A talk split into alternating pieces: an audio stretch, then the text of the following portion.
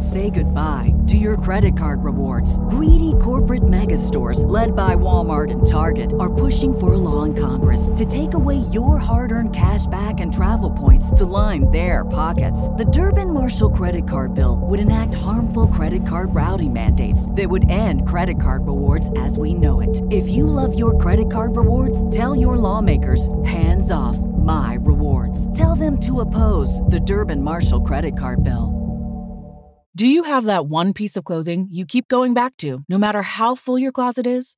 Having a versatile, high quality favorite feels great, but having a whole closet of them feels even better. American Giant puts the quality, durability, and comfort they're famous for into everything from t shirts and jeans to sweatshirts and jackets, and of course, their legendary best hoodie ever. So you can fill your wardrobe with the pieces that will get you through your spring days like the lightweight joggers and pullovers in the French Terry collection, or the rich and polished premium Slub Crew tee. Whether you're dressing for work, the gym, or happy hour, American Giant makes something that's sure to be your next closet go to. And it's all made in America and designed to last a lifetime. Find a closet staple for every part of your day at American Giant.com and get 20% off your first order when you use code STAPLE20 at checkout. That's 20% off your first order at American Giant.com. Promo code STAPLE20. The following production is part of the We Be Geeks podcast collective.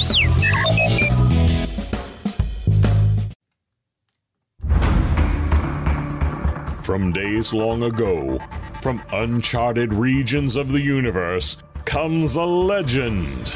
The dream that came through a million years, that lived on through all the tears. It came here, the Fandom Nexus.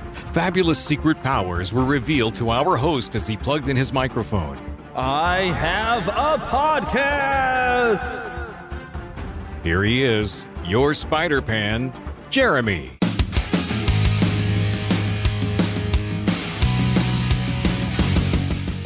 Greetings. Yes, it is me. I am here. I actually, I guess I'd be here earlier than you would expect because we've been kind of bi-weekly lately, but I'm trying to get back to that weekly. But I'm actually a day later than I meant to be. Uh, yesterday, when I was going to record and put this show together, uh, I unfortunately was not feeling well, and uh, I came home from work and went straight to bed. You know, but uh, I'm uh, mostly better today, so here I am, and I'm recording. And uh, I've got some fun stuff for you today. We're a little bit late to the game, but uh, I'll have my review of the Super Mario Brothers movie. I would like to have done this with Philip, but uh, well, things didn't work out that way. I uh, just need to get the show out, so I'm here flying solo once again. Although later on in the show, Tim Nydell from Saturday Morning Rewind will join me, and we're going to have a discussion about growing up with the, you know the different Mario incarnations and games that we had when we, when we were young not quite getting into the more the 3D realm of uh, of Mario of modern Mario games that some of the kids are probably more more familiar with, but one of the ones some of the games that we grew up with. We're going to talk about some of those, the animated series that we grew up with, and the uh, original live action movie. We'll talk about that a little bit. So we got that coming up, but along the way, I will have, of course, a review of the movie, and uh, we're going to talk about the Mandalorian season three. Yeah, this was only the third season. I know it felt like season four because the Book of Boba Fett kind of felt like season three of uh, Mandalorian, didn't it? But that's okay. Uh, we, we got an actual season three that's, that's now wrapped up on Disney Plus. I'm going to try not to spoil if you haven't finished it, but uh, I will discuss my thoughts on the show. Uh, that we've got a little bit of news and uh, all this kind of fun stuff. Uh, I'm not really going to get into some of our usual segments because I really just need to get the show rolling, and I have a lot of conversation with Tim Nydell to share with you. So we're going to just get right into the fun, which means I need to uh, I guess hit a different button. Well, actually, we'll just let this music fade out. So, uh, well, before I start actually talking about like news, uh, I only have a couple of different things that I want to share with you that I kind of came across uh, that I thought was interesting.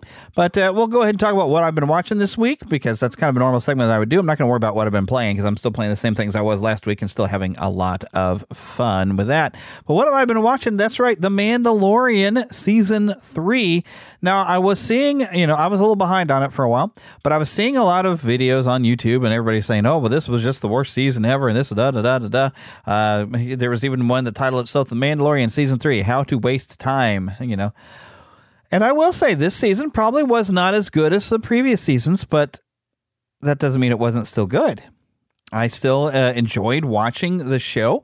Uh, it it had a lot more moving parts and going a lot of different areas and bringing things together that seemed maybe unrelated, but it all came together by the end, and you kind of saw where it was going. But uh, it, it, had a lot of different moving pieces. It was uh, trying to be a little bit more complex, and it did come down to some very exciting stuff. I mean, we had uh, like jetpack battles going on by the end. It was pretty awesome.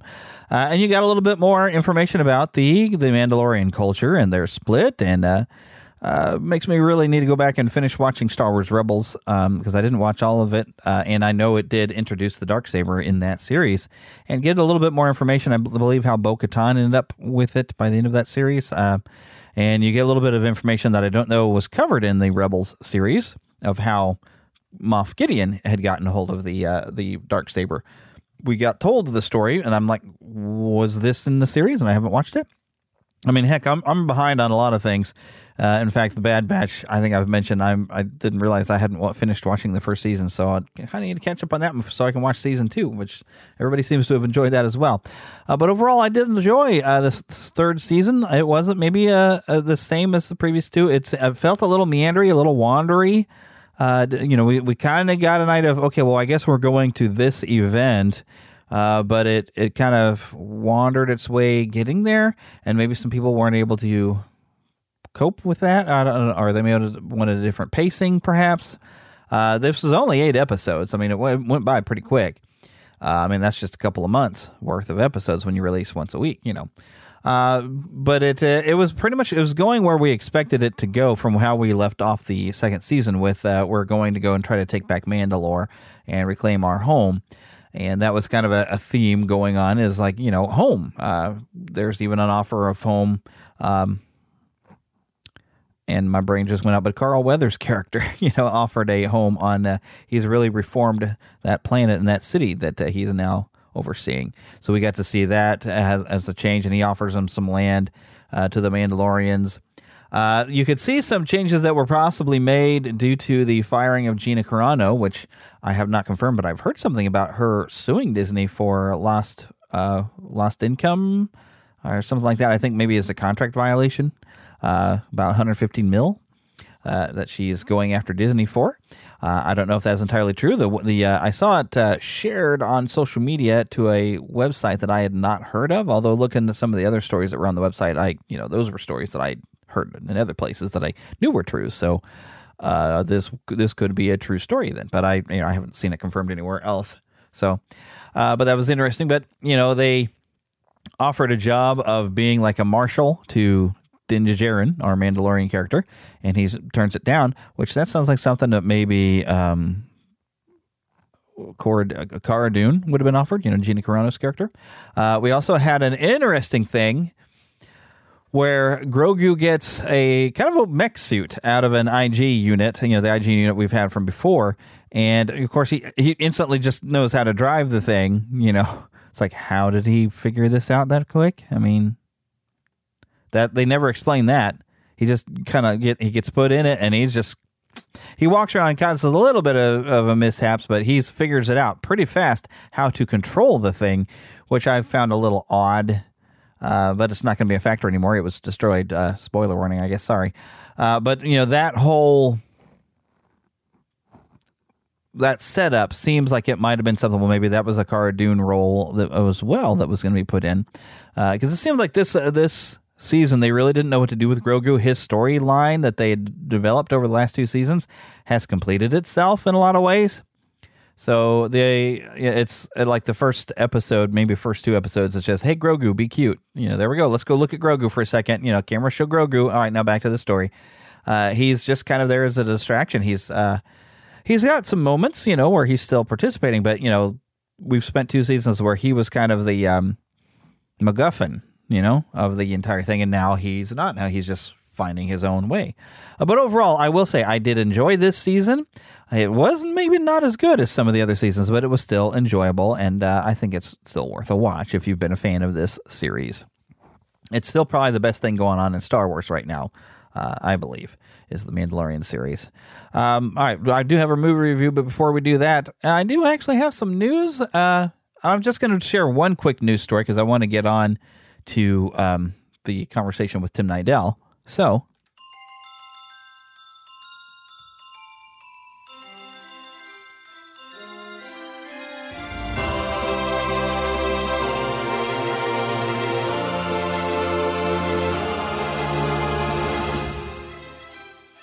spanning the Disney and geek universe to bring you the best in comics, toys, movies, and entertainment. This is news from around Neverland. Introducing the new LEGO Sonic collaboration featuring the iconic blue hedgehog, Sonic. Oh, hey, make sure to mention how amazing my sets are. Please don't interrupt me. My bad. C is Sonic. DJs. Yes, and Eats chili dogs. Yep, and uses the speed sphere to go really fast. Hi. What? I think you need to emphasize how fast I am. I said you went really fast. Yeah, but I go really, really fast. You want me to say really, really fast? Actually, say really, really, really fast. C is the speed sphere goes really, really, really. Ooh, could you add awesome before speed sphere? Any other requests? Nah, you're doing great. C is the awesome speed sphere goes really, really, really fast.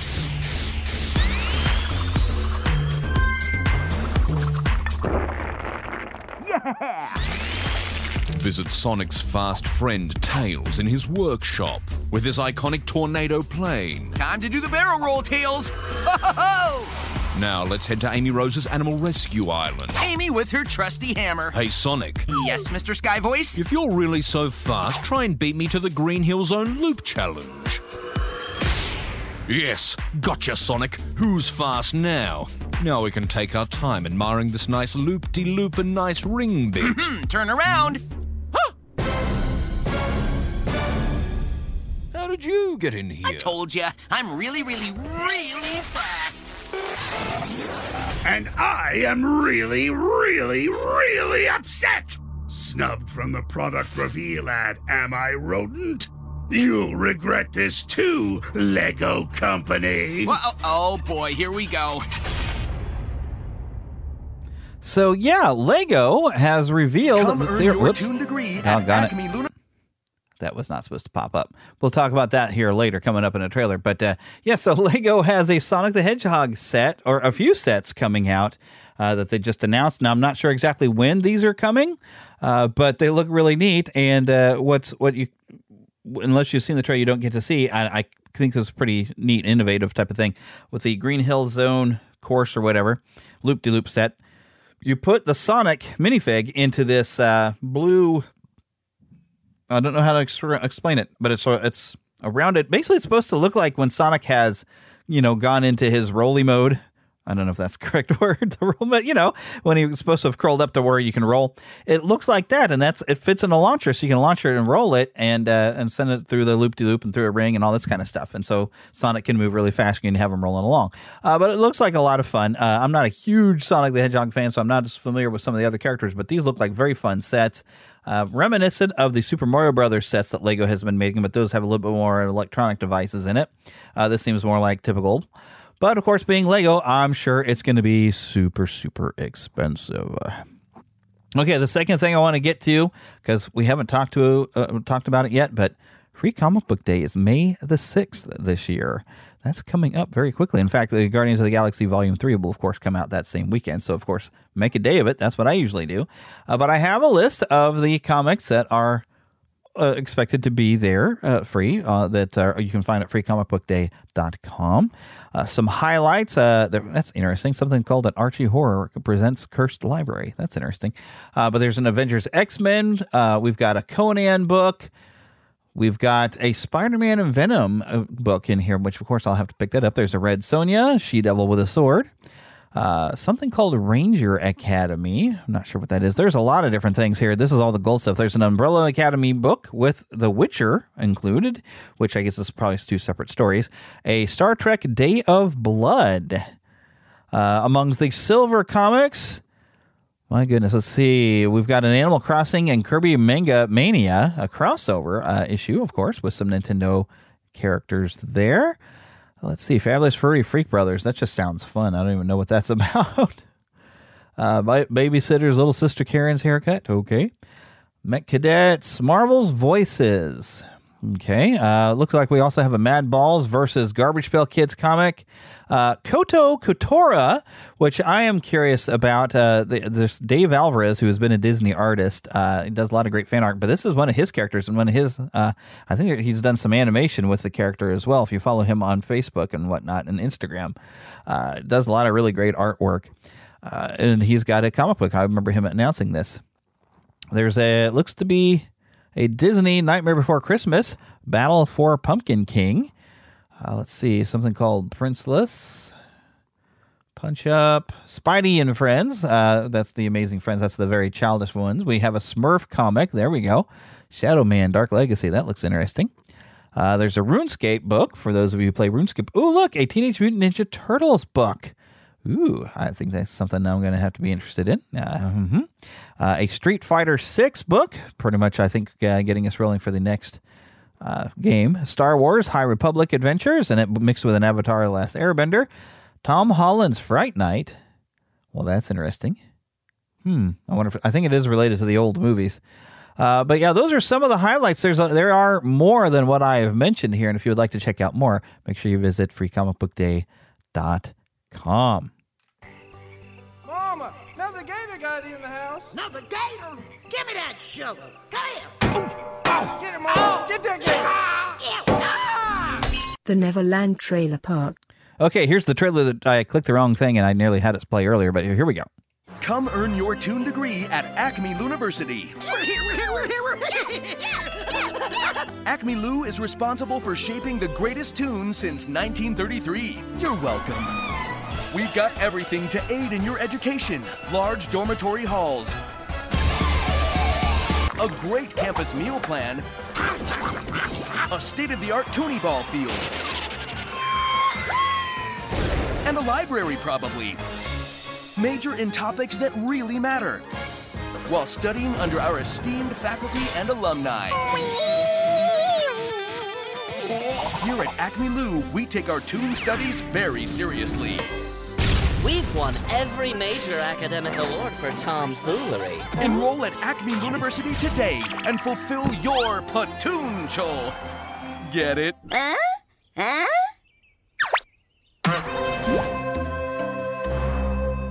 All right, so coming this fall, Tiny Toons at University, basically a uh, a reimagining, uh, if you will, of the classic Tiny Toon adventures.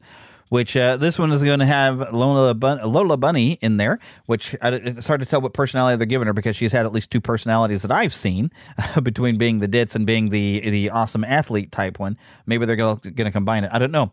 Uh, they of course you know, got some different voices. It's because it's it's rebooting and you know starting over from scratch. I've heard the relation between Bugs and Baster, B- Babs and Buster Bunny has been changed to where they they are a relation, even though that was a running gag. No relation.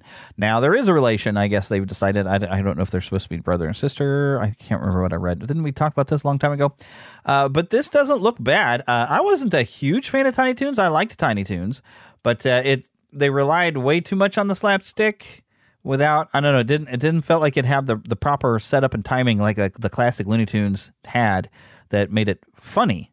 Um, so it was just seemed like overdone. It was like over, you know, how many times can we hit somebody over the head with a hammer? You know, just done again and again and again and again. Yeah, that kind of thing in an episode, and it just didn't really let the jokes go very well. Uh, so we'll see how this one turns out. Uh, I'm kind of curious at what they've done. Uh, I don't necessarily trust Warner Brothers to not mess up stuff because they have, they really have messed up stuff that were not their own properties. But we'll see. Uh, this we'll find out in the fall. I guess this is going to be on Cartoon Network. Uh, I do not have Cartoon Network, but I'm sure HBO Max will be getting the episodes at some point. So I'll take a look. I'll, we'll see what they've done. It looks like they've tried to keep the same feel of the wacky, uh, new, wackiness and hitting people over the head and slapstick. Uh, so yeah, we'll just see what goes on there. But what the uh, trailer that's got me very excited this week is we've got. Uh, well, I guess I thought it was going to be the final trailer for the Flash, but they're just labeling it as trailer number two. But yeah, we had a new trailer for the Flash, and I was waiting, and I wasn't going to do the show until I'd gotten a chance to look at this and share it with you. Here we go. I lost my parents. That pain made me who I am. I spent a lifetime trying to right the wrongs of the past. As if fighting crime would bring my parents back. You actually did it. I can't imagine what you've been through. I love you, Monkey. You lost both parents in one day. Barry! I went back in time to save my parents. But instead, I completely broke the universe. If you went back and changed the past, This world must die. you changed the future. Do you know what this symbol stands for? It Means hope, right? I will help you fight Zod. You want to get nuts? Let's get nuts.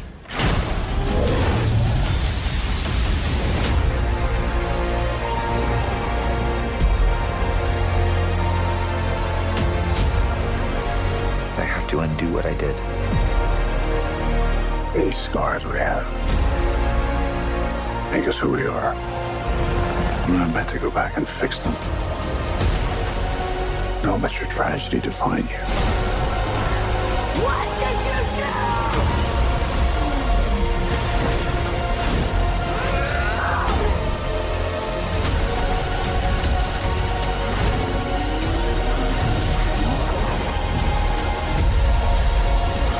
No matter what we do, we're not going to be able to fix this. No!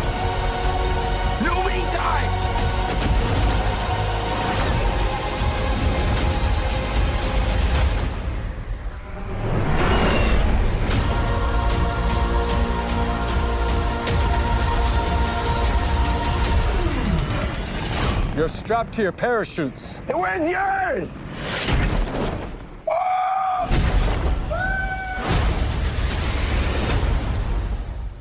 June 16th, The Flash. Uh, basically, it's the Flashpoint paradox story uh, brought to the screen in a very different way.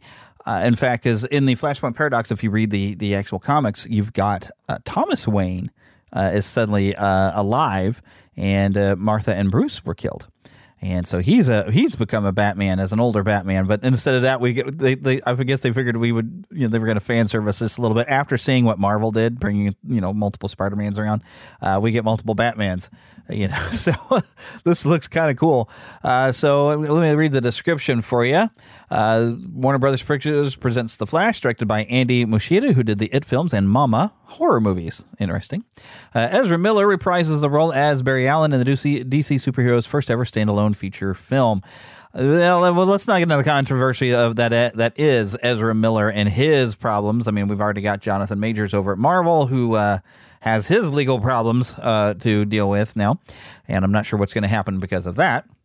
But uh, DC's went ahead and you know, just they just needed to release this movie even though I'm I'm not really keen on Ezra Miller as the Flash. I didn't really like him in that Justice League movie. But uh, says here, worlds collide in the Flash when Barry uses his superpowers to travel back in time in order to change the events of the past. But when his attempt to save his family inadvertently alters the future, Barry becomes trapped in a reality in which General, General Zod has returned, threatening annihilation, and there are no superheroes to turn to. That is, unless Barry can coax a very different Batman out of retirement and rescue an imprisoned Kryptonian, albeit not the one he's looking for. Ultimately, to save the world that he is in and return to the future that he knows, Barry's only hope is to race for his life, but will making the ultimate sacrifice be enough to reset the universe? So Flash has uh, an ensemble cast here: rising star Sasha Calle, I think, Michael Shannon, uh, Ron Livingston. Yeah, I, you know that Ron Livingston from Office Space. hmm Uh, Maribel Verdú, uh, Kiersey Clemons, uh, who appeared in Zack Snyder's Justice League. Uh, Antje I don't know if I could say, oh, of course, but Michael Keaton, you know, from the, the original 1989 Batman. Uh, we'll just go from there. Uh, so I'm, the more I see of it, I'm actually kind of like wanting to see that again. Uh, and oh, here, this is interesting. So somebody actually commented here on YouTube. It says, I know we're all excited to see Michael Keaton as Batman again. So am I. But is anyone else besides me happy to see Michael Shannon as General Zod again? Might just be you, dude. Might just be you. I mean, there might be some other ones, but he was not my favorite Zod. Uh, I, but I don't know if that's the writing or just his his performance. I'm not sure which didn't make it work for me, but yeah, I don't know. I would I I it would be nice if we could have had Terence Stamp some other show up again. That'd have been cool, but uh, you know he's he's gone uh, far too soon. Uh, him and Christopher Reeve both. Would have been nice for them to both be able to make an appearance if Christopher Reeve had not, you know, ended his life in a wheelchair uh, and had not, you know, passed away because, you know, of you know the life he had in a wheelchair after his accident on a, a horse and was paralyzed. Uh, either way, but uh, I'm actually looking forward to this. This look kind of looks cool. So you know we'll we'll just see. Uh, this this might be one of the best DC movies we've had in a long time. I don't know. It has the potential. I mean, it looks cool. Uh, it's kind of weird we got a Supergirl instead of Superman, but you know, hey, that's it's an alternate future. But I'm wondering, you know, like how that's altered uh, the fate of Krypton with what the Flash did. I don't know, but I'm I'm looking forward to this movie. This it looked pretty exciting on this trailer. There are some other trailers that have been going over the last couple of weeks, but uh, really, I want to get you straight into our fun content and welcome our guest, Mr. Tim Nydell. All right, so with me now, for anyone that remembers Saturday Morning Rewind, and heck, if you happen to remember the Mighty Marvel Tooncast, which I've considered bringing it back, uh, but we have Tim Nydell with us from Saturday Morning Rewind, and also upcoming. Uh, I, I guess you're focusing more on YouTube in this upcoming project you're working on. Exactly, upcoming project coming out maybe end of this year, possibly beginning of next year, but I'm excited about it. And the name, I'm keeping the rewind theme. It's going to be called Pressing Rewind with Tim Nydell. And you're going to do a little bit more than just cartoon rewinds. You're going to look at uh, some Yeah. other things this time.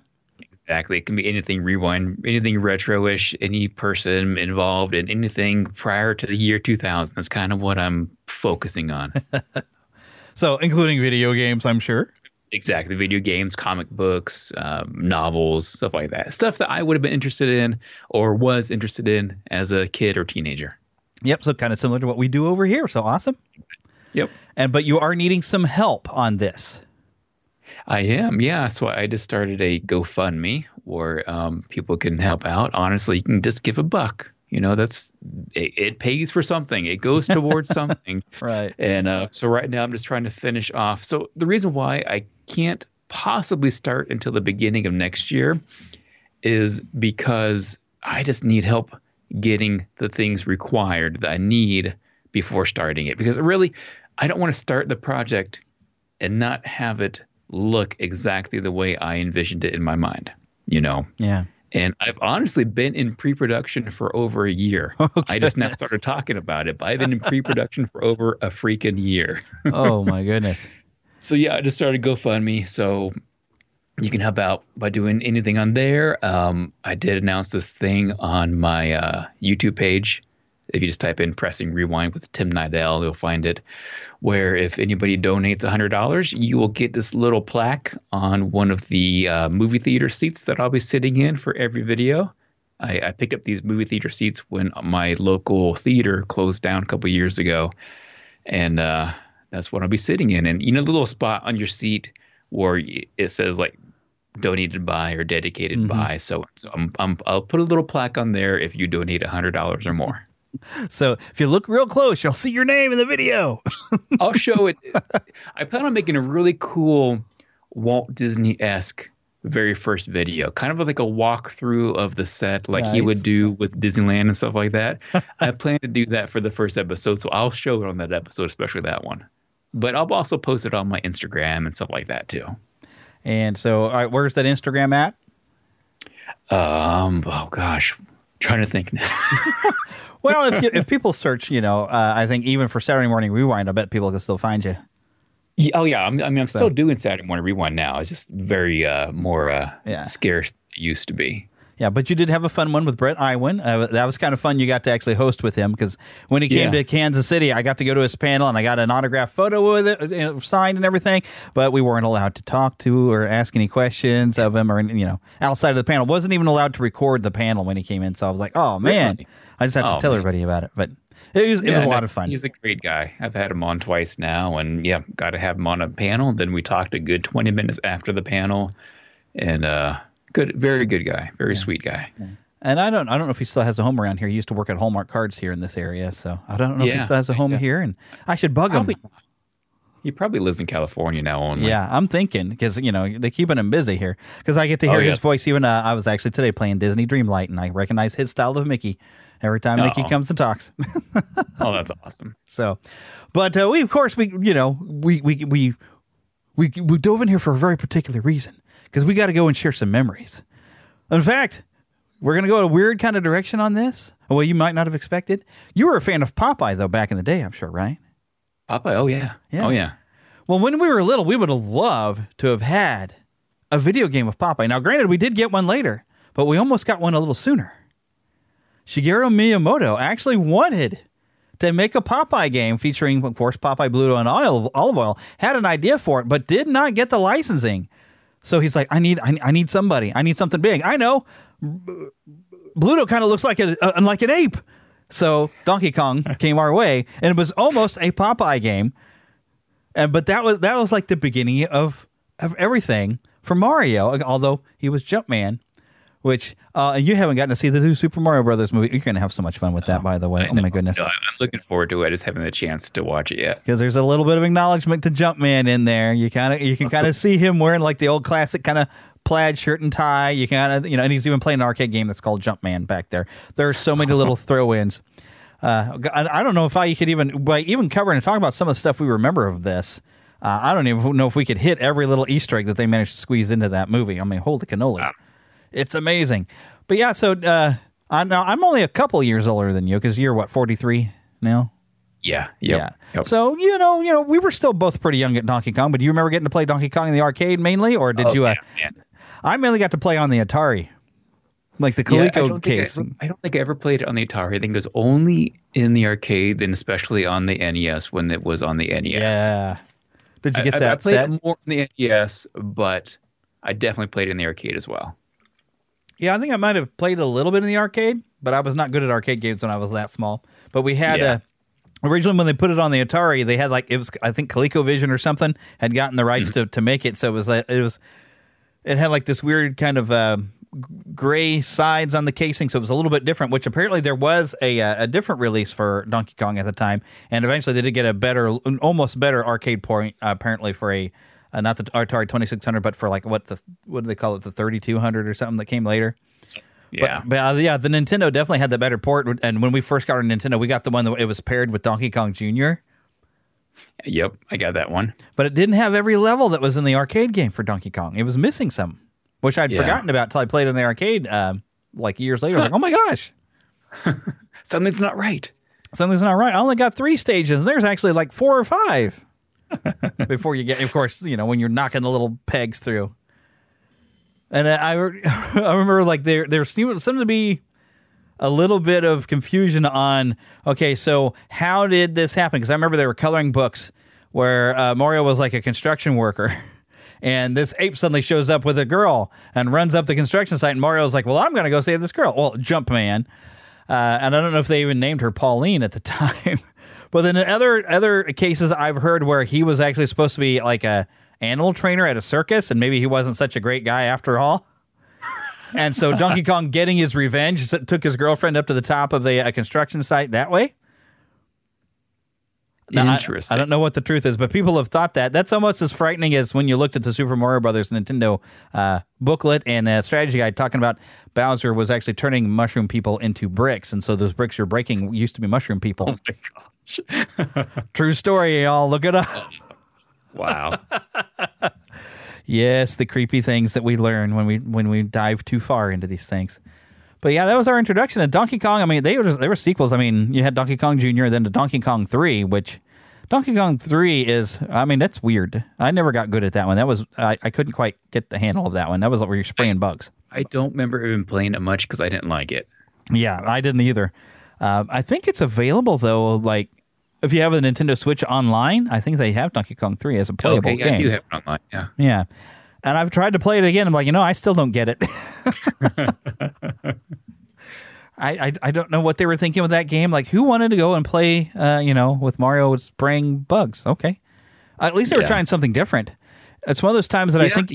Give them that. Yeah, Nintendo frequently would have a game that was one thing in Japan, and then they would Americanize it and like, well, let's make it for Americans. So I wonder if it was like an entirely different game. They thought, uh, I know the Americans like this little Jumpman. Let's let's make a Donkey Kong game out of it. Like what they did with the um, Mario 2. What was it called in Mhm. Japan? Forget the original game, but you know, it wasn't a Mario game, but they just plastered Mario all over it. Yeah, let's see. Oh, because I've pulled up all kinds of different stuff, and I'm looking now for what was that. Um,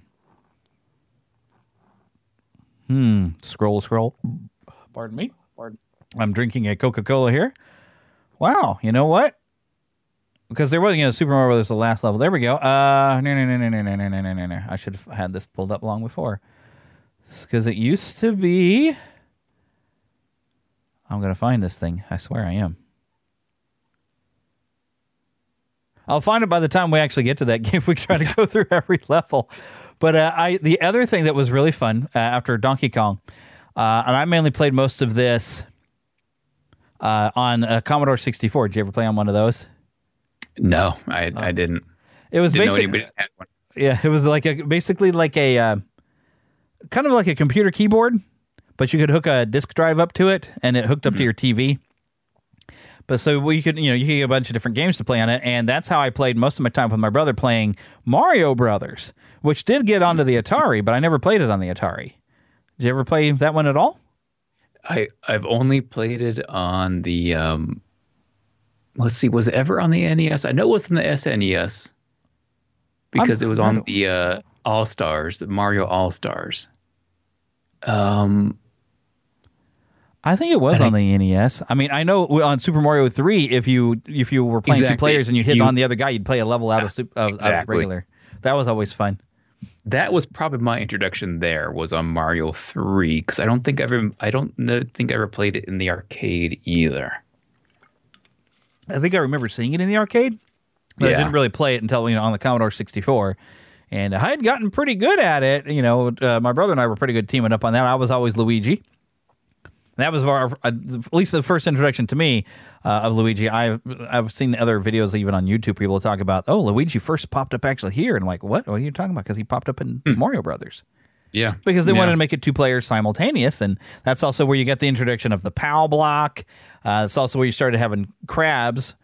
Uh, we all Mhm. got crabs playing Mario. Uh, okay, don't go there. I'm just sorry. but you had turtles and crabs that would come out of these things. You'd punch them from underneath and flip them over. Uh, the crabs you have to hit twice, and then you'd have to go kick them off. A coin would pop up. And so all these different little elements uh, actually continue when they made Super Mario Brothers, which is actually a sequel to Mario Brothers. And that's where, you know, the turtles came from, but instead of crabs, they decided to give us Goombas, little mushroom people. Mm-hmm.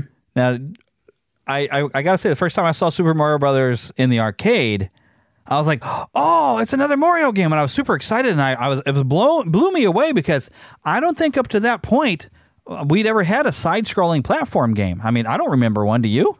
I no, no, I don't. Now I mean, you say it, I'm- Other than I Moon don't. Patrol, maybe. Yeah. But there was just something different about Super Mario Brothers. It you know it had two buttons. Yeah, It was mind-blowing. it was ahead of its time. and and te- I tell you what, that game I spent how many hours as a kid? I have no idea. Probably days, months. I just was addicted to that game as a kid. Oh yeah, because I, I had friends that would get their Nintendos long before I ever did, and I was always over there trying to figure that game out. And then you start figuring out where the warp zones are, and then Yeah. you figure out find all the secrets. The wild thing is, uh, you know, after I don't, you know, you know where a lot of secrets, especially in uh, in, in World One, Two, and you got certain areas where you break bricks and and and find hidden coin things. You get in the arcade version, it wasn't there. Oh, really? I didn't know that. That surprised me. I remember one time I was like, "Oh, you know what? I'm gonna I'm gonna play Super Mario Brothers here in the arcade." Da, da, da, da, da. And then suddenly I go over to where like there was a hidden coin thing. I was like, "Wait a minute, that was a normal brick. It just broke. It's not there." Now I think there might have been some secrets, but uh, maybe just in different places. And I don't know if they didn't have warp zones in the arcade or not. But having it on the console with you know that was the beginning of having game secrets other than you know the very first easter egg where the guy put his name in adventure on atari but this is like the first time we had i can cheat and skip levels I know. Like, I can beat the game now in under like nine minutes. Yeah. As a kid, yeah, I think I was about the same as a kid, and So, you- so you said you got it later at home. When did you get the uh, NES and the Mario game at, at home? Let's see, because you know I I grew up pretty broke, um, so I know I think we were like a couple years. 'cause I think what they released it like in 85, 85, 85. 86. Uh, I probably got mine about 88. Well, it was Christmas, so it might have been like 87. Okay. And we got we got it about the time that um, I think what finally convinced my mom to get one is they had the like the power pad that you could run on. Yeah. So you're supposed Yeah, to yeah. exercise. So we got So the I set that the got it- power pad, a light gun for Duck Hunt and Mario, and it was all on one one uh, cartridge. Yep. So you would have been probably 87 because we got ours in 87 as well and had that exact same combo Mm-hmm. all mixed in together. So yeah, 87. I, I remember it was Christmas for us too. I remember I had the uh, I had the flu Oh. that Christmas and we opened up our present and it was the NES and a couple games and my parents did not even let me play it because I had the flu. Yeah. They didn't they couldn't said I couldn't even watch my brother play it. So I got sent to my room while he played it because they thought I'd get more sick, more, more like motion sickness. And so he's in there in the living room playing the NES. rule that- I was okay, sent to my room. You cannot because I was play sick. until we had taken down the tree and all Yeah, the ours, decorations the for Christmas and had to vacuum work the floor. day, 'cause And so, you know, normally like a Christmas day, that would have been like, okay, we're going to open our presents and we're going to go to grandma's house and it's going to be a family and all this stuff. That day turned into, okay, we got to clean up the whole living room and everything, and then we can finally hook this thing up. And it was just playing games, we, and, and we'd gotten a lot of different games. We actually got, uh, I think, Contra, which became one of my favorites. Uh, Kab- Kabuki Quantum Fighter, which I had only heard of, and like I used to watch. Uh, like this ridiculous game show. I forgot what it was called now. I had this really whacked out dude hosting, and uh, basically have kids that had to competitively play Nintendo games and then ask your answer trivia. It was on like really early in the mornings, and then you would win cartridges, and he would uh, he would actually always give away cartridges of Kabuki Quantum Fighter, and he would say Kabuki Quantum Fighter for you. Um, it, it was. I cannot think of the name of this. I actually did find some clips of it on YouTube once. Uh, but it was it reminded me of like you probably remember watching Starcade where they'd have the arcade game game show on Saturday mornings. It was kind of like that. Except for it was Nintendo and they would give you tips on all these different Nintendo games. But it came on before school and so I'd watch it every morning. So I was like, "Oh, hey, I know what this game is. I think I, I know what it exists." But I remember Contra and uh, let's see. I think it was probably a golf game. Yeah, I think it's like Elite Trevino Golf that because my dad wanted to play a golf game. So we got like a handful of games and everything to get started with and just kind of spent the day. But I uh, I remember watching my dad trying to play Super Mario Brothers, and I thought I had been bad at it when I first started. Wow. Dad was one of those people you'd see where you'd have the controller and he would try to move Mario by moving the controller itself across the Oh, screen. wow. So he'd be good with the uh, Wii then. yeah, you might have, or a Power Glove. yeah. but it was hilarious. But we were just so being so embarrassed. Like, Dad, the jump button is on A. Okay, because he'd run on fall off cliffs or he'd run right into a Goomba. You know, my parents never got the hang of that kind of thing. So I don't think my parents ever even tried. I only remember my dad playing the pinball game Oh, for the man. And that was it. So I don't, they never tried. Yeah, I remember though by by the following Christmas, it was like a parlor trick because my uh, my uncle, aunt, and uncle they had gotten a Nintendo about the same time. Uh, I think they actually got the same set, but by the following Christmas, I could beat Super Mario Brothers, and so I actually demonstrated beating Super Mario Brothers while we were all over there in the living room. Because it, it took a while to memorize like World Eight Four, because you had like certain you know count two pipes and then got to go up there, and then you're gonna hit this, and then got to get up there. You know, it was all this complicated stuff, but yeah, it, it took me a year to where I could finally beat it. And that I think that's the first game I was ever actually to beat. uh, Well, no, Contra. Maybe I beat Contra first because I was playing the heck out of Contra. Yeah. And you, plus, you got the 30 lives cheat with the yellow the Konami code. Although I eventually got, I played that so much that I could beat that game in one life. Wow. Because I played it so much over the summers. Oh, man, I loved Contra. Can't do it now. Uh, I got a Contra collection on my Switch, but I, I cannot do it in one life. And they, they deactivated the Konami code on there. Did they? Yeah, it won't work. I was like, man. Man. So now I got to try to make, beat it in three lives with three continues again, which I think I did manage to do. I haven't played it in a while. Uh, Super C was a lot harder, but anyways, we're not talking about Contra. we're supposed to be talking Mario.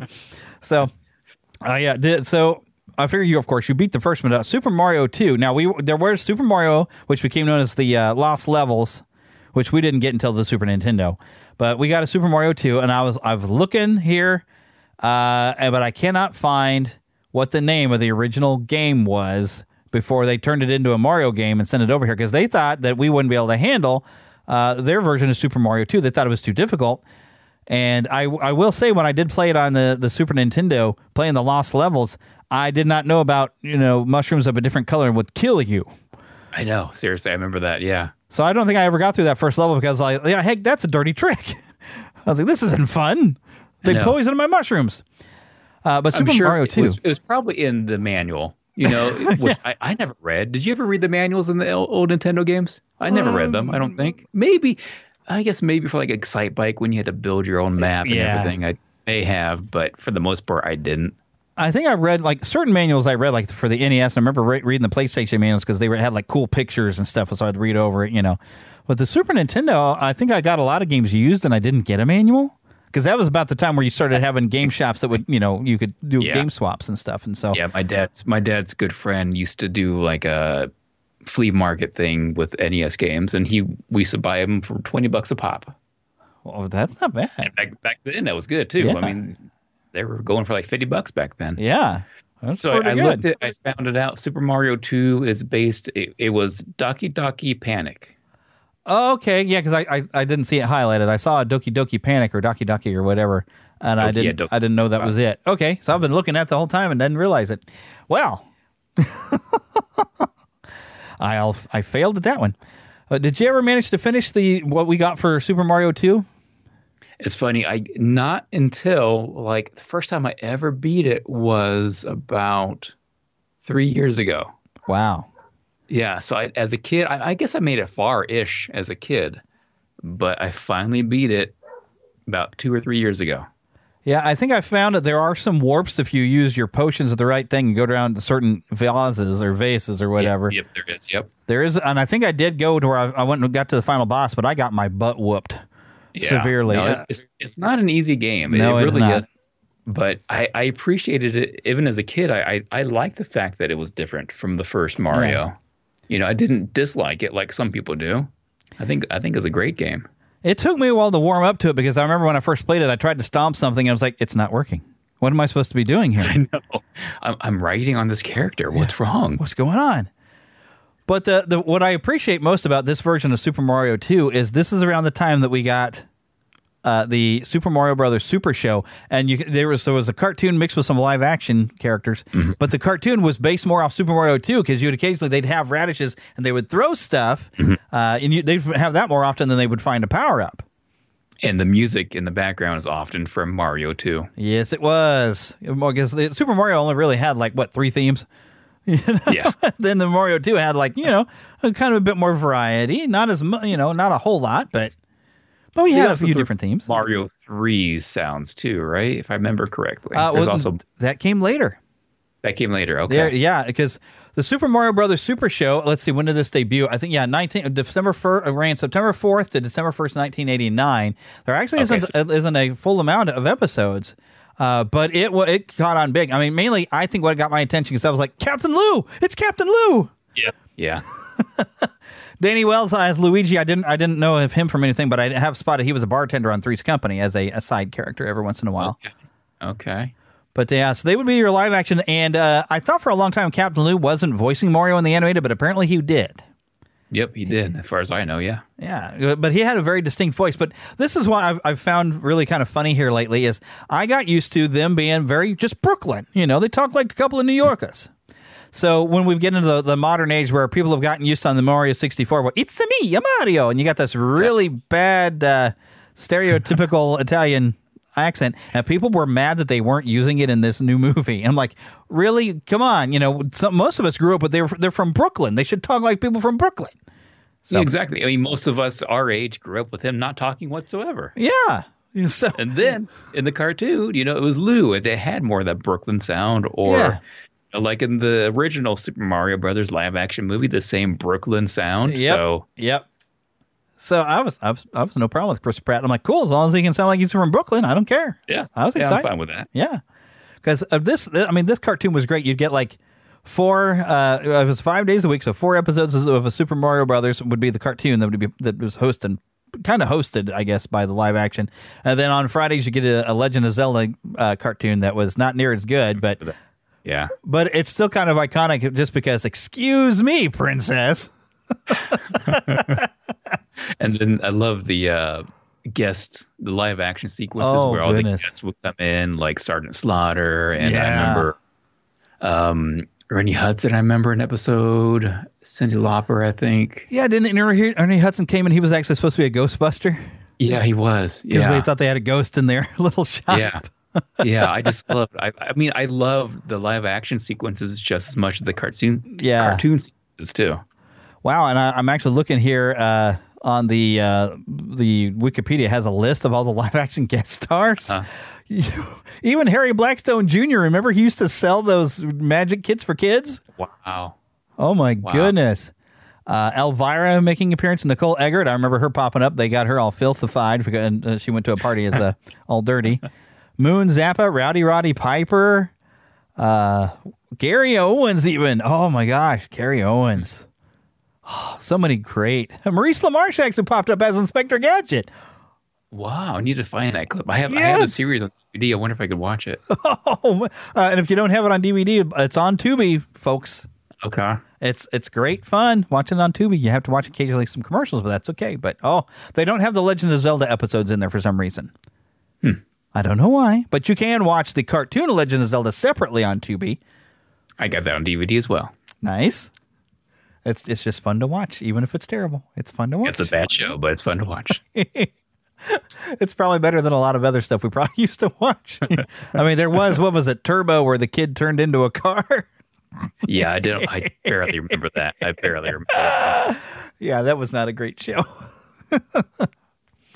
well, but this cartoon made it, you know, it just it exploded because Mario was such a popular thing at the time to where uh, they, it ran for a certain amount of time. At one point, they even swapped out to a couple of different characters, and they didn't have Mario and Luigi hosting. They had these kids that were up on a rooftop, and it was just bad. But what they ended up doing is they made a Saturday morning cartoon with different voices, but they did Super Mario Brothers three as a cartoon on Saturday mornings. It was, I think, it was even part of a um, part of a lineup uh, with uh, Captain N.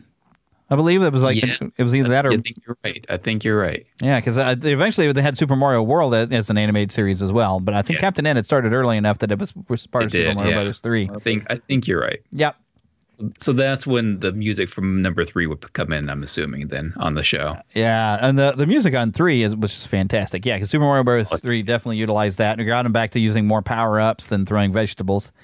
And Super Mario three, I remember being super excited for that one. Uh, and I think the first time I played it, we are uh, the I was in middle school by that time, and we'd have a carnival for the United Way on a, fr- a certain Friday, and everybody's homeroom you would try to set up some sort of activity that people would come and pay money to do, and then the money would go to the United Way, and uh, certain rooms would always set up the the the room arcade, and people would bring in their Nintendos, and somebody had brought in uh, Super Mario Brothers three, and uh, uh, uh, I think fifty cents would get you like two minutes of play on Super Mario three, and that's the first time I got to play, and I was like trying to get as far as I possibly could, like this is amazing, like there's a map. My first introduction to the game would have been the movie The Wizard. Oh, with, uh, yeah! Fred Savage. Wow. Yeah, I mean it's pretty much just a, a hour and a half long commercial for Nintendo and Mario Three. Yeah, I watched it once. play it. I loved every minute of it being a commercial. Yep. Even Yep. having the, No, me too. the Teenage Mutant Ninja Turtles game in there.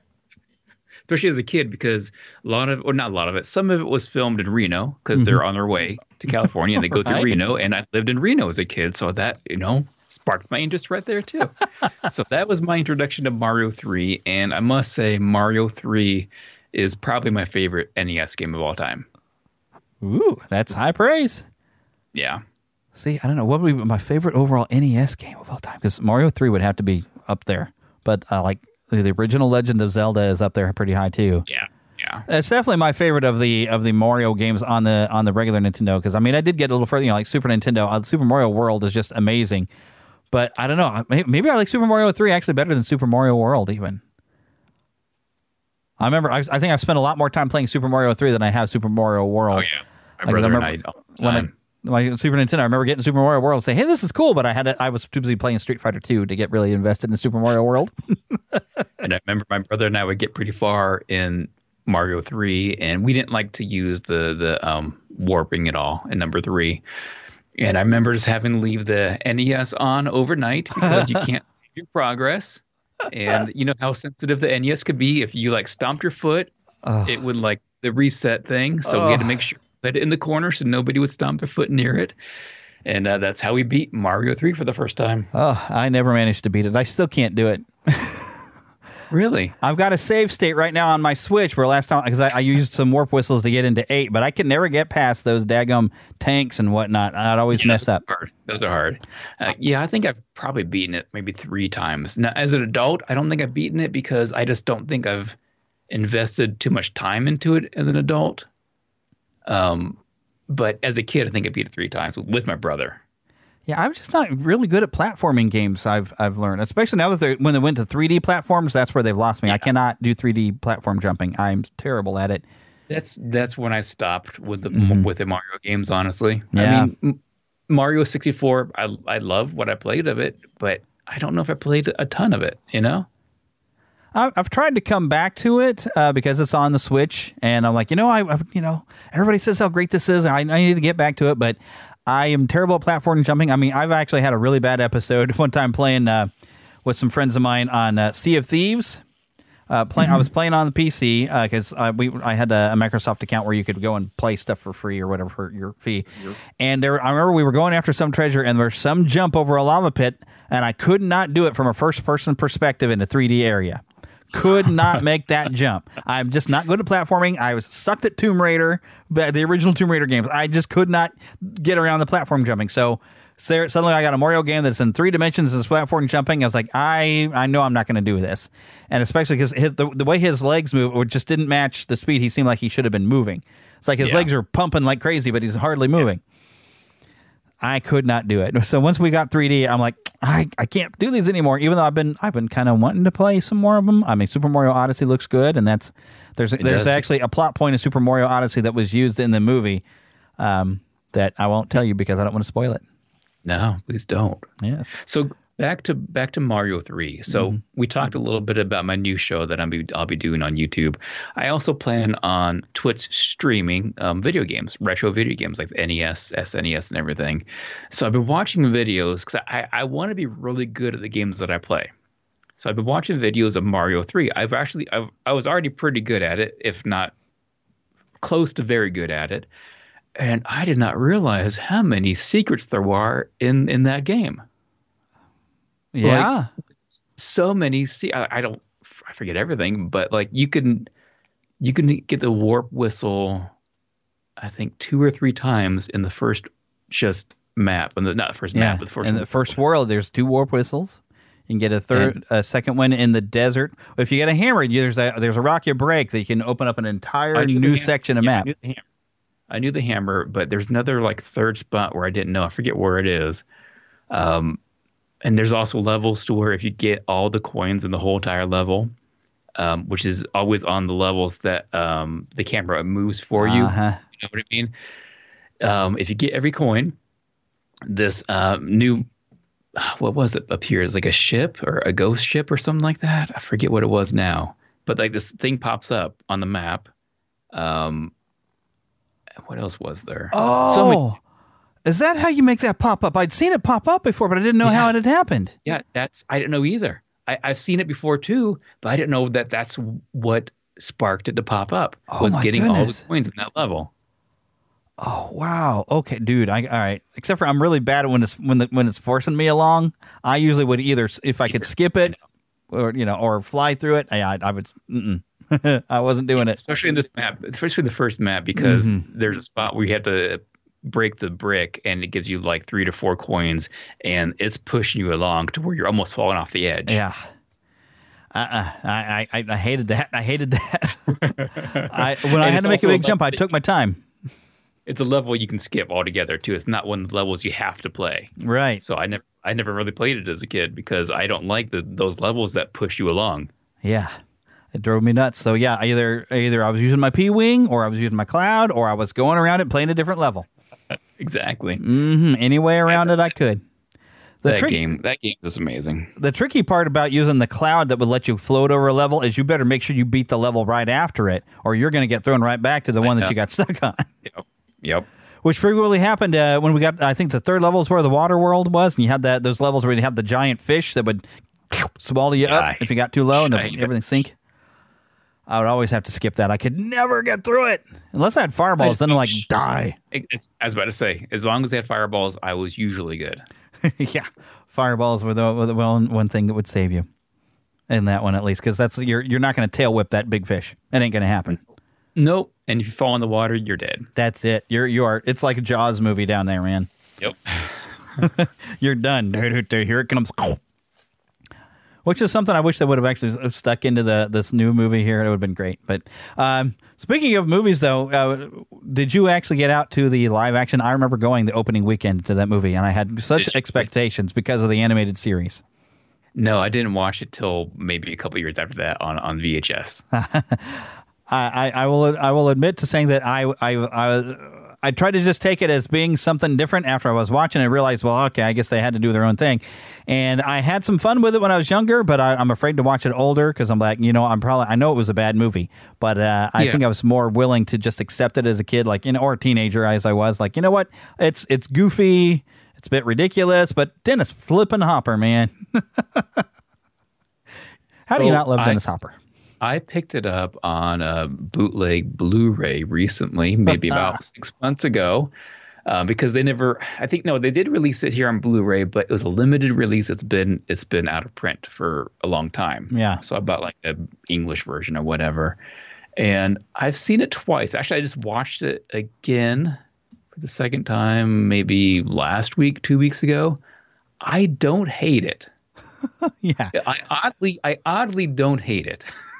yeah, it's it's it's not that it's necessarily a completely bad movie, but it's kind of like um what I like to say about Big Trouble in Little China. It's the greatest bad movie I've ever seen because if you if you ju- try to analyze it like this movie's ridiculous, but it's just so much fun. And the original Super Mario Brothers, it is ridiculous, and if you think about it too much, it's bad. But to pull it out every once in a while, you actually can laugh and have a good time with it. I think. Yeah, and I am a huge Bob Hoskins fan. Yeah, I mean, and he's you know. just amazing in everything he does. And he gave every he gave his all in this movie, and it's not the worst movie. I enjoy watching it when Yeah. I'm watching it I've definitely seen worse movies.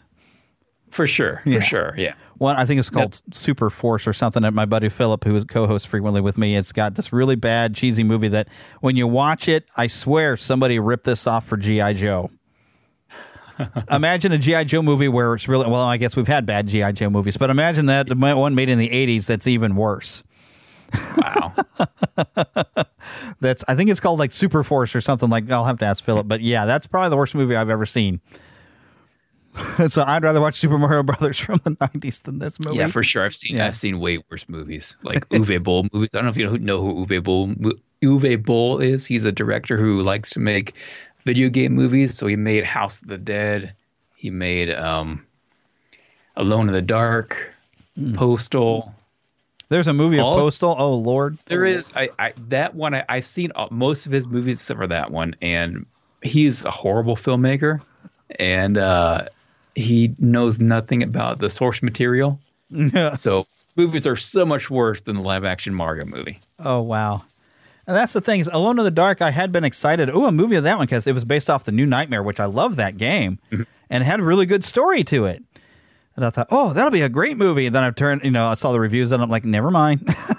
It's awful. He also did BloodRayne, which BloodRayne would be a good movie, you would think, but nope, it was bad. it took a while before we got a. I think the first really good video game movie that I say was at least really good was Sonic the Hedgehog. And uh, Nintendo definitely upped the game here with this Super Mario Brothers movie this time. I mean, like, they're like, "Oh, Sonic, that's pretty good, but look what we can do." It's like we're going to make a movie that looks like you're playing the game. Now they just need to make an Earthworm Jim movie. Oh, dude. and I never really got into Earthworm Jim. I didn't own it, but oh my goodness! And I never watched the animated series. But when you look at the games, watch the game footage, it was so Oh, over the top It's so funny. Yeah. I was like, oh, I oh. love the first one. I love the first game. I watched some of the series, not a ton of it, but the first game's amazing. That would make a great cartoon, a cart animated film. Oh, Yeah. somebody do it! Earthworm Jim must return. Groovy. Oh yes. But all right, we got to start wrapping this up because you got things to do today. So yeah, with Super Mario Bros., I, I think that's we pretty much we, we fell off of on Mario 64. But oh, the one thing that I have to jump into, and I'm going to click because I see her name on here. This is uh, some something I always find funny, and I even when I clicked on her name, Princess Toadstool, you, it pops over on Wikipedia to Princess Peach. Now, because in Japan she was all apparently always Princess Peach, but if you look at Princess Toadstool, she was a redhead. The first time we got a Mm-hmm. Princess Peach in America, it was on a Mario 64, and suddenly she's a blonde. These Yep. two, these are two different women. What happened to Princess Toadstool? Because we I know what happened to Pauline. She became uh, a mayor of uh, a weird version of New York in, uh, in the, the Super Mario Odyssey. Pauline from Donkey Kong is still around. What happened to Princess Toadstool? Of course, it does say here Princess Peach Toadstool, so they're going to treat it like her last name. I wish they'd have called her that, maybe in the movie. But it's like, wait a minute, no, that was totally different because even in the old cartoons and on the Yep. games, she was a redhead. When did Yep, she go blonde? That was always weird. That was always weird. Mm-hmm. Something's not right. It's like King Koopa and Bowser, you know? right. Well, he was always Bowser in the games. I, I think King Koopa they just thought just sounded fun. I think so, yeah. Yeah. Calling him that in the cartoon. And then they just kept it with uh, the first movie that just like, yeah, King Koopa just sounds all, all I guess Yeah. maybe he was President Koopa. And then, no, no, I think he was maybe he was still King Koopa in there. I don't remember now. I, I just watched it. I don't remember now. I don't remember. Hmm. And one thing though that uh, I guess I hadn't realized until watching this newer movie is that Toad was not the name of that specific mushroom. That they were all toads, as the, what all of them are. So like, well, what is the name of that particular Toad who showed up in Super Mario Two, showed up in the cartoon because they just called him Toad. And Yeah. even in this new movie, they just refer to him as Toad. But uh, Princess Peach refers to all of them as her toads. Huh. Even though why call them toads? They're mushrooms. yeah, that's weird too. I don't understand. And, and that, see, them being referred to as Toad made it make sense that she's Princess Toadstool because she's somehow related to the Toad thing going on. But then, when did it become Princess Peach? Now I know where Daisy came from because we on the Game Boy uh, you had the Super Mario Land and Super Mario Land Two. Which when I when I first got a Game Boy, I got Super Mario Land Two, which was a lot of fun. Which now is available on the Nintendo Switch Online. I, I'm excited. And there was a Princess Daisy in that, and she got put into the live action movie as a girlfriend for Luigi. So and Daisy's still around. She's got some Mario Kart appearances. Yep, she does. But yeah, on a Mario Kart, you'll find a Princess. Peach. You'll never find Princess Toadstool. I know. We need to make a documentary on this What happened to her? or a uh, video game. Yeah. Where'd she go?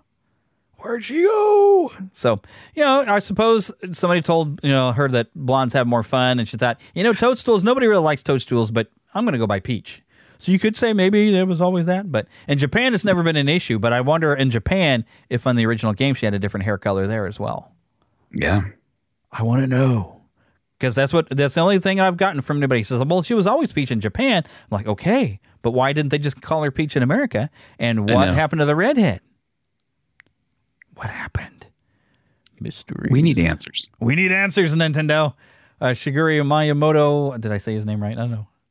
Sounds right. We need answers.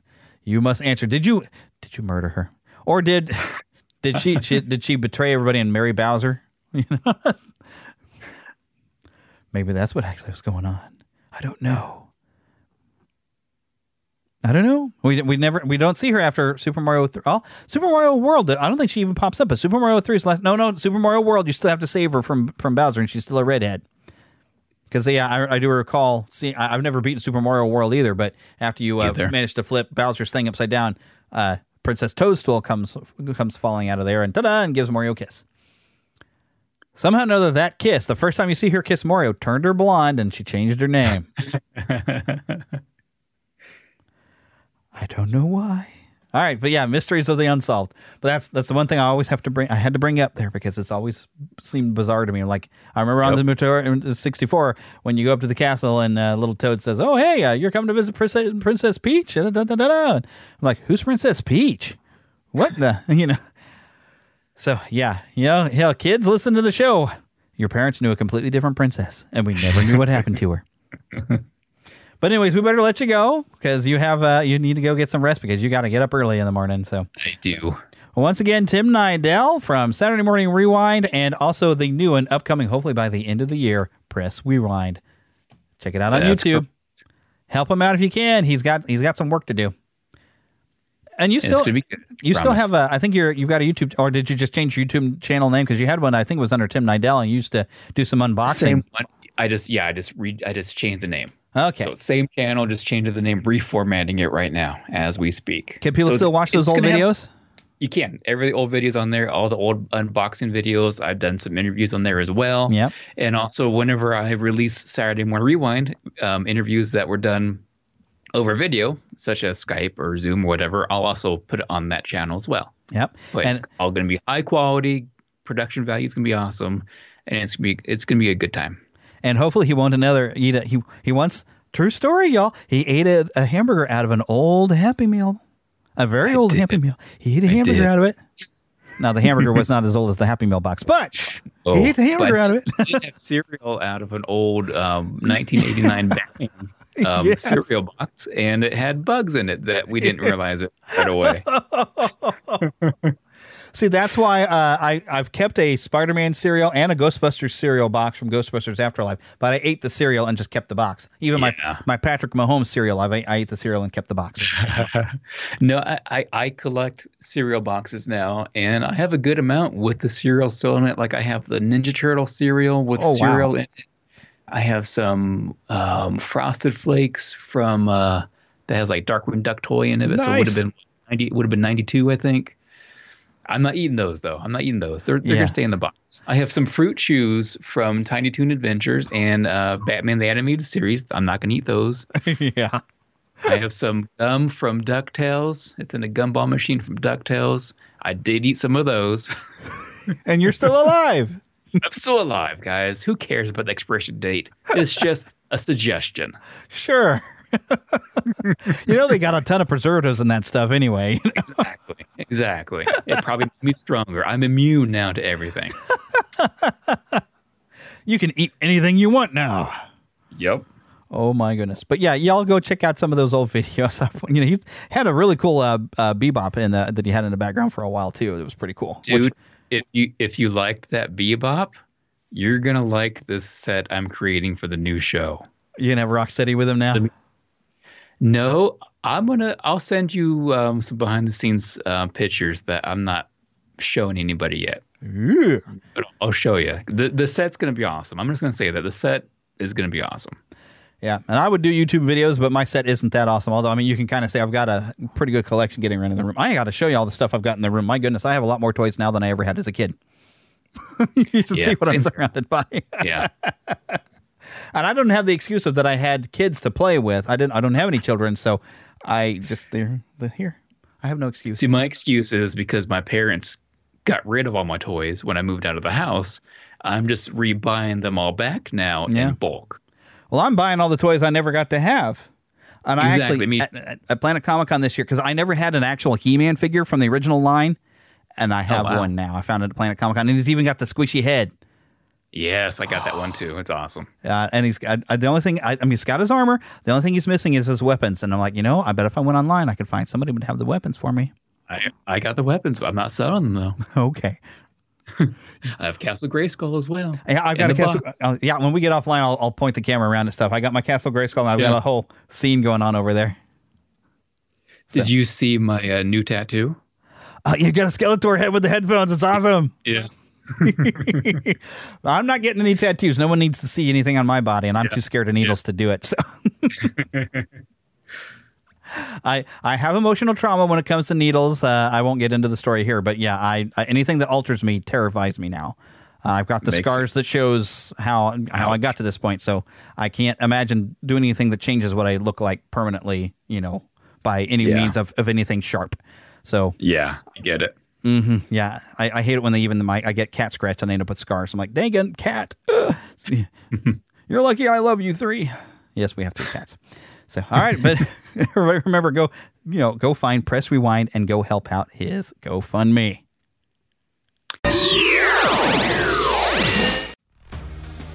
Okay, well, I guess it's time we wrap this show up. So I want to make sure y'all know to visit neverlandpodcast.com. There you find right in the middle of the page, you can find a little link for my podcast reviews. If you happen to have a podcast and you would like to get your reviews, go and hit that. That'll get you because Apple usually only gives you this the reviews that are in your country. And this will get you all the reviews around the world. Send them right to your email. I Want to thank Karen Kennedy, Ricky Pope of Christian Nerds Unite, and Darren Wilhite of the Wilhite and Wall Show for helping me out with the introduction. Uh, of course, I say that every week, so most of you already know that. But we want to thank them every week because I use that introduction every week. Don't forget, you can send us an email, podcast at neverlandpodcast.com. I am on Twitter, but I mainly just post new episodes there. Uh, Facebook, uh, because how Facebook has changed, I'm, I'm starting to get more interactive, I think, in the group and sharing more into the group. The fan page, I actually literally have to go and I click a thing to switch profiles to go and post anything in there. And generally, what I like to do is if I see something interesting on Facebook and I want to share it with y'all, I want to just click share and be able to share it to the page. But it gets complicated and it doesn't work. But I can quickly share it to the group. So make sure you go and find our Facebook group for when I, you know, if I see uh, a trailer or some video or something just fun that I on social media, I tend to just post it there. I like to share stuff on social media that I think is is positive and fun. And I even I even just shared some jokes and some cute stuff this week. Uh, but at least I, I, have some people that are enjoying that. So go over here to the Facebook group and make sure you, you, you do that. Also, hey, you know what? On the while you're on our website at neverlandpodcast.com, you can join the Neverlanders. You can become an official Lost Boy or Pixie. We have Lost Boys and we have Pixies because girls are too clever and they don't get lost. You also find our links for our Patreon there, which I do appreciate anybody who can help me out on that. Also, you can find our shop where you find a lot of different t-shirt ideas, uh, a lot of designs you can put on shirts. You, you, got a lot of different things you can put this stuff on. Uh, I got some some other designs I need to get uploaded as well. Uh, lots of new content coming. Uh, so yeah, when you do shop and buy things and donate to Patreon, that helps immeasurably. You have no idea uh, how much that that would help me. So, uh, but that's that's where I want to wrap this show up right there. So as we end the show every week, I like to just tell y'all to get lost in an adventure. All right, we'll see you next time.